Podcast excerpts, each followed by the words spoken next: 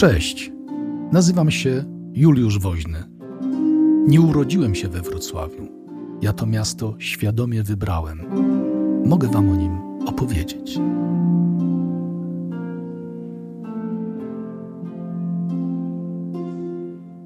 Jak wrocławianie wyrzucili rajców przez okna? Jest 18 lipca 1418 roku. Pod ciosami toporów ustępują drzwi do sali, w której schronili się wrocławscy rajcy. Do izby seniora rady wrocławskiego ratusza wpada rozjuszony tłum i się zaczyna. Spokojnie. Zanim zobaczymy, co właściwie się zaczyna i co doprowadziło Wrocławian do takiej furii, dwa słowa o tym, jak w ogóle powstała Rada Miejska we Wrocławiu. Na początku nie było żadnego samorządu. Miasto było po prostu własnością księcia, a jego przedstawicielem wobec mieszkańców był wójt. On reprezentował interesy księcia w mieście i rozstrzygał spory. Oczywiście nie robił tego za darmo. Pobierał jedną trzecią wpływów z kar sądowych i jedną szóstą ze ściąganych czynszów. Ładny grosz. Oczywiście to on sądził i on ściągał czynsze. Miał też kompetencje policyjne, czyli zatrudniał kilku pachołków, którzy pilnowali porządku w mieście, dokonywali aresztowań. Wójt przewodniczył sądowi ławy. A no właśnie. I tu pojawia się element samorządu ławnicy. Zwykle sześciu, obok oczywiście wójta, zasiadało do sądzenia mieszkańców miasta. Ława miała niezbyt wysoką rangę. Na przykład nie mogła sądzić w sprawach o gwałt czy skrytobójstwo. W takie sprawy wkraczał osobiście książę. Ale kradzieże, pobicia, oszustwa, te wszystkie drobiazgi, do których książę nie miał głowy, musiał przecież polować, staczać pojedynki, zajmować się polityką, no i oczywiście ucztować. Y, to brali na siebie ławnicy. Oni także potwierdzali ważność dokumentów, na przykład testamentów, transakcji, umów. Słowem, dbali o porządek prawny w mieście. Krótko mówiąc, wójt reprezentował władzę centralną, radni byli, uwzględniając wszystkie zastrzeżenia, przedstawicielami mieszkańców. Z biegiem lat życie w mieście coraz bardziej się komplikuje. Trzeba rozstrzygać coraz więcej problemów. Rozwiązaniem tych kwestii miało być prawo magdeburskie, które wprowadzono we Wrocławiu w roku 1261. Warto zaznaczyć, że pierwszy skład rady faktycznie był wybrany przez mieszkańców, no przynajmniej przez ich część. Później nową radę wybierała stara rada, co stawia pod znakiem zapytania, na ile była to reprezentacja wszystkich mieszkańców. Na pewno byli to przedstawiciele patrycjatu, czyli warstwy najzamożniejszej. 30 lat później Rada Miejska już posługuje się własną pieczęcią. Jest to wizerunek świętego Jana Chrzciciela na tle podwójnych murów miejskich. Metoda wyboru nowych przez starych w praktyce oznaczała ograniczenie składu Rady i ławy do grupy miejskich oligarchów, którzy niekoniecznie musieli dbać o interesy warstw uboższych. Pojawiało się kolejne pole konfliktu. Wiele osób, które dowiadują się, iż wrocławscy rajcy pełnili swoje obowiązki, nie pobierając za to wynagrodzenia, stwierdza: O tak, najlepiej byłoby, gdyby tak było także dziś. Pamiętajmy, że taki obyczaj powoduje, że powstaje dodatkowa bariera dla ludzi mniej zamożnych. W skład rady wchodzili patrycjusze, którzy dzięki zgromadzonym fortunom mogli sobie pozwolić na taki gest wobec gminy. Szewc czy rzeźnik, chcąc wykonywać obowiązki rajcy, musiałby pobierać za to pensję. W przeciwnym razie nie zdołałby jednocześnie pracować i uczestniczyć w pracach samorządu. Bogacze nieźle to sobie wykombinowali, a jak widać, niektórzy dają nabrać się nadal na ten chwyt. Miasto rosło, przybywało też rajców. Początkowo było ich pięciu, w XIV wieku było ich już trzydziestu dwóch, w roku 1420 23. Pod koniec XIII wieku pojawia się funkcja burmistrza. Skład urzędników uzupełniają syndycy i sekretarze. Z biegiem czasu rada wykupuje po kawałku urząd wójta. Powołanie do istnienia i późniejsze funkcjonowanie samorządu wrocławskiego nierozerwalnie wiąże się z ratuszem. Co ciekawe, pierwszą siedzibą wrocławskiego samorządu była najpewniej kamienica przy rynku o numerze 30. Wrocławski ratusz nie powstał od razu w gotowej formie. Najpierw była to dwunawowa hala, w której odbywały się spotkania mieszczan, ale też wesela, czasami tu handlowano. Obok osobno stała wieża, która miała funkcje strażnicze, obserwowano z niej miasto, drewniane i podatne na pożary, a w podziemiach wieży znajdował się areszt. Z biegiem czasu dobudowano kolejne segmenty gmachu, dlatego pomieszczenia parteru są zlokalizowane na różnej wysokości. Do sali rady, poprzedzonej sekretariatem, obecnie wchodzi się po schodach. Do dziś jest w niej podłoga z XVII wieku bardzo skrzypiąca, ale oryginalna. Ratusz na co dzień był miejscem, w którym działała Rada Miejska, ale zdarzało się, że dochodziło tu do krwawych i dramatycznych scen. Wspominałem o tym na początku. Te wydarzenia przeszły do historii pod nazwą buntu cechów albo defenestracji wrocławskiej. Na przełomie XIV i XV wieku wrocławski patrycjat, czyli najzamożniejsza część mieszkańców miasta, gromadził w swoich rękach coraz większą władzę. Jednocześnie pozbawiał wpływu na to, co się dzieje w mieście, uboższych rzemieślników i pozostałą część społeczeństwa. W roku 1413 nastała klęska głodu, a w jej wyniku wybuchła zaraza. Zmarła część rajców. Król, zdając sobie sprawę, że wybór następców zmarłych rajców ograniczy się do wąskiej grupy oligarchów, zakazał patrycjatowi samodzielnych decyzji przy mianowaniu składy miasta. Jednak wbrew woli króla rada została wyłoniona, mimo że król słał kolejne pisma zakazujące tych poczynań.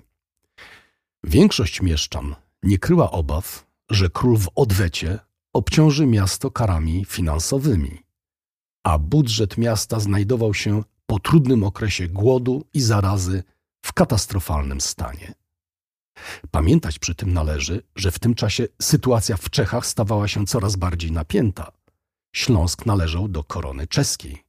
Po śmierci Jana Husa wybuchło w Czechach powstanie przeciwko Zygmuntowi Luksemburskiemu, powstanie Husytów. Kraj pogrążył się w wieloletnim konflikcie. Wszystkie te czynniki wpływały na wzrost niepokojów społecznych w mieście nad Odrą. Skarbiec miejski był pusty, więc aby zadośćuczynić królewskim roszczeniom, rajcy podnieśli podatki. Stosowano różne machinacje finansowe, niezrozumiałe dla ogółu, ale za to odczuwane w sposób zasadniczy jako pogorszenie sytuacji finansowej. Dla wielu rzemieślników podatki okazały się rujnujące. Ich rodziny znalazły się na granicy nędzy. Ludzie mieli świadomość, że sytuacja w dużym stopniu jest zawiniona przez rajców Wrocławia. Abyśmy lepiej to sobie osadzili w realiach, rzecz miała miejsce zaledwie 8 lat po bitwie pod Grunwaldem. Wybuch zamieszek zaskoczył wrocławskich rajców. W niedzielę 17 lipca 1418 roku w kościele świętego Klemensa na Nowym Mieście odbyła się oczywiście msza. Świątynia ta była nazywana Kościołem Polaków i Rybaków. Znajdowała się przy ówczesnej ulicy Polskiej. I to tam właśnie, po mszy, zawiązano spisek tkaczy, rzeźników i pospólstwa przeciwko Radzie Miejskiej.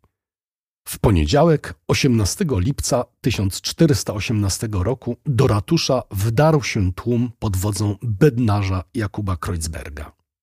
Buntownicy weszli na rynek od strony ulicy Oławskiej. Ponoć najpierw wstąpili do piwnicy świdnickiej, gdzie pokrzepili się kufelkiem piwa dla kurażu. Na umówiony wcześniej sygnał pasterskiego rogu, rozjuszony tłum około dwustu rozgniewanych mieszczań i plebejuszy ruszył na wrocławski ratusz. Kronikarze zanotowali, że wśród nich była jedna kobieta. Uzbrojeni byli w narzędzia, którymi pracowali. Rzeźnicy w topory i tasaki, pozostali w drągi lub widły. Przerażeni rajcy zabarykadowali się w sali, w której zazwyczaj odbywały się obrady, a rozjuszony tłum szturmował drzwi do pomieszczenia. I tu trzeba zaznaczyć, że rajcy mieli pewną szansę. Otóż dwoje drzwi prowadzących do ich sali miało solidne, metalowe okucia. Buntownicy mieli problem z ich sforsowaniem. W serca oblężonych wstąpiła nadzieja. Niestety okazało się, że wśród szturmujących znalazł się ktoś, kto wiedział o tajnym przejściu z kaplicy ratuszowej znajdującej się piętro wyżej. Trzecie drzwi do sali rajców były drewniane, a wśród atakujących byli rzeźnicy z toporami. Wyobraźmy sobie grozę, która ogarnęła patrycjuszy nasłuchujących odgłosów rąbania belek i desek tworzących drzwi tajnego przejścia. Do dziś zachowały się dwa elementy ze śladami toporów. Te elementy zostały wmontowane w nowe drzwi, być może po to, aby rajcy pamiętali, czym grozi nadmierne podnoszenie podatków. Drzwi zostały oczywiście rozbite, wściekli rzemieślnicy i biedota miejska wtargnęli do wnętrza. Rajcy próbują uciekać. Jeden z nich, Jan Megerlin, przedziera się przez tłum, dopada drzwi wieży ratuszowej i wbiega na górę. Niestety, wśród szturmujących jest jego kuzyn, szewc Georg Radburg.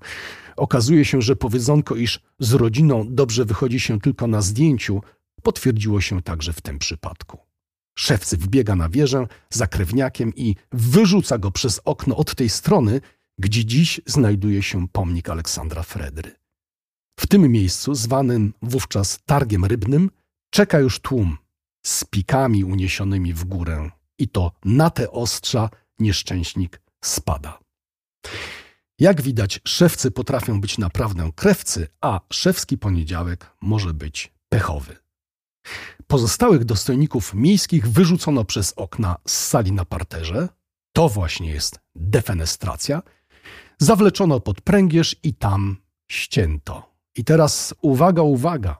Ścięto ich mieczem ceremonialnym podarowanym miastu przez Karola Luksemburczyka.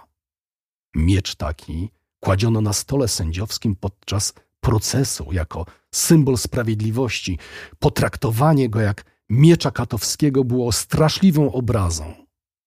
Pod pręgierzem zabito burmistrza Mikołaja Freiberga, trzech ławników Jana Sakse, Henryka Smeda i Jana Sittstille.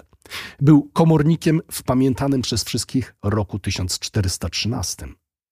Pozostali dwaj należeli do pospólstwa. Mikołaj Feistling był karczmarzem, a Mikołaj Neumarkt słodownikiem. Rządny krwi tłum nie przejął się zbytnio i oni także zostali ścięci. Podczas szturmu rozbito skrzynie z pieniędzmi, tymi pieniędzmi z podatków i z dokumentami. Część papierów zniszczono, zrabowano broń zgromadzoną w ratuszu i uwolniono więźniów. Tych więźniów, których skazano za niepłacenie podatków.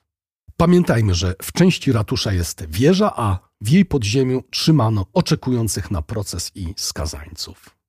Kara wieży oznacza uwięzienie, co może jest paradoksalne, bo zazwyczaj trzymano tych ludzi w przyziemiu, w nisko położonym lochu. Część historyków uważa, że rozruchy nie były tak do końca spontaniczne, a w ogniu buntu swój półgęsek próbowały upiec patrycjuszowskie rodziny Dompingów i Najserów.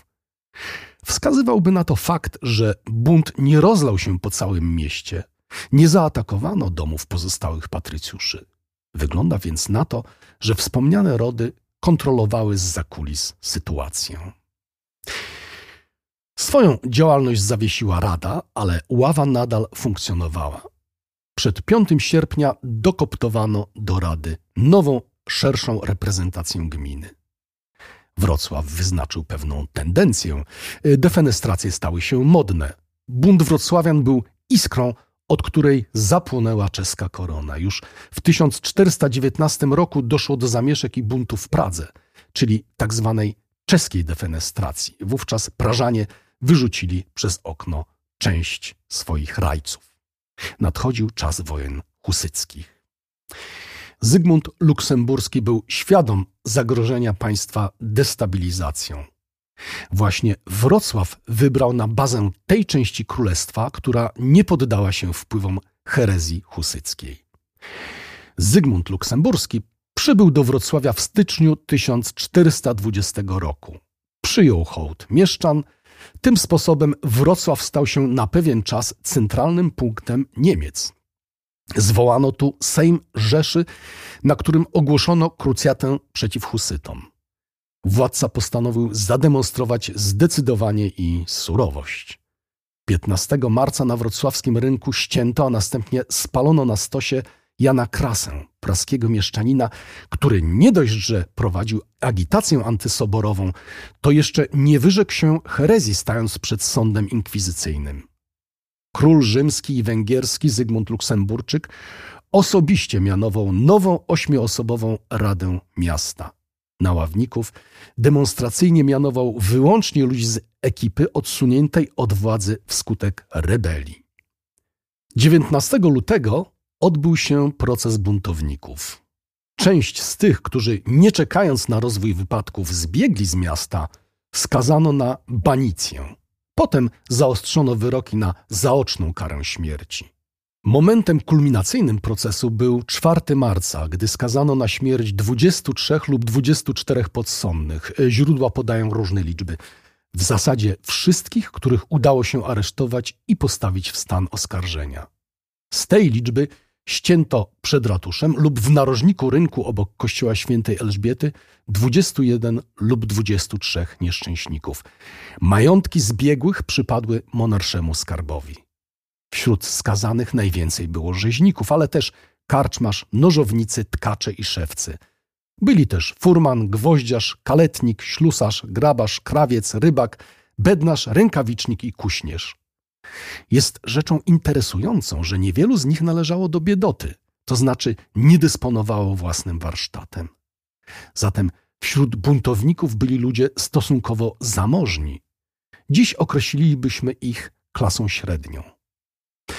Podczas kaźni wstęp na wrocławski rynek został zablokowany, gdyż władca obawiał się rozruchów.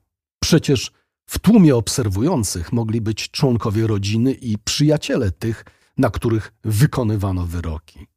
Mogli próbować utrudnić egzekucję, która była skomplikowana pod względem logistycznym. Trzeba było zapanować nad grupą ponad 20 ludzi postawionych w sytuacji ostatecznej, raczej mało skłonnych do współpracy z katem i jego pomocnikami. Skazańcy zostali ścięci, ich głowy posmarowano smołą, zagotowano we wrzątku, a następnie zatknięto na murach miasta. Pozbawione głów ciała pochowano na cmentarzu przy kościele świętej Elżbiety, ponoć pod prowadzącą między grobami ścieżką. Chodziło o to, aby ich ciała były powieczne czasy deptane. Pamiętajmy o tym, przychodząc obok kościoła świętej Elżbiety. Kary miały być nie tylko sprawiedliwe, ale miały być przestrogą dla wszystkich, którym przyszłoby do głowy buntowanie się przeciw władzy. Jednym ze skutków było zamknięcie przez biskupa Konrada na wyraźne żądanie króla kościoła Polaków i rybaków. Miał zostać zamknięty na wieki. Co prawda, z czasem zaczęto w nim ponownie odprawiać nabożeństwa, jednak z biegiem lat świątynia popadła w ruinę. W roku 1731 zawaliła się, a w roku 1773 została rozebrana. Na jej miejscu postawiono koszary. Pamiątką po czeskich rządach we Wrocławiu pozostaje biały czeski lew z podwójnym ogonem, który na zawsze pozostał w herbie naszego miasta. O tragicznych wydarzeniach, które rozegrały się we Wrocławiu w latach 1418-1420, przypomina też figurka kata, który zdobi balustradę w dawnej ratuszowej kaplicy. W latach 30. XX wieku wnętrza ratusza ozdobiły balustrady, kute obudowy grzejników, kinkiety i żyrandole. Wszystkie były dziełem wybitnego wrocławskiego kowala pochodzącego z Czech, Jarosława Wonki. Na wspomnianej balustradzie Wonka umieścił swój autoportret właśnie w roli wrocławskiego kata. W dłoni dzierży szeroki katowski miecz. Ma przypominać, że buntowników zawsze dosięgnie sprawiedliwość.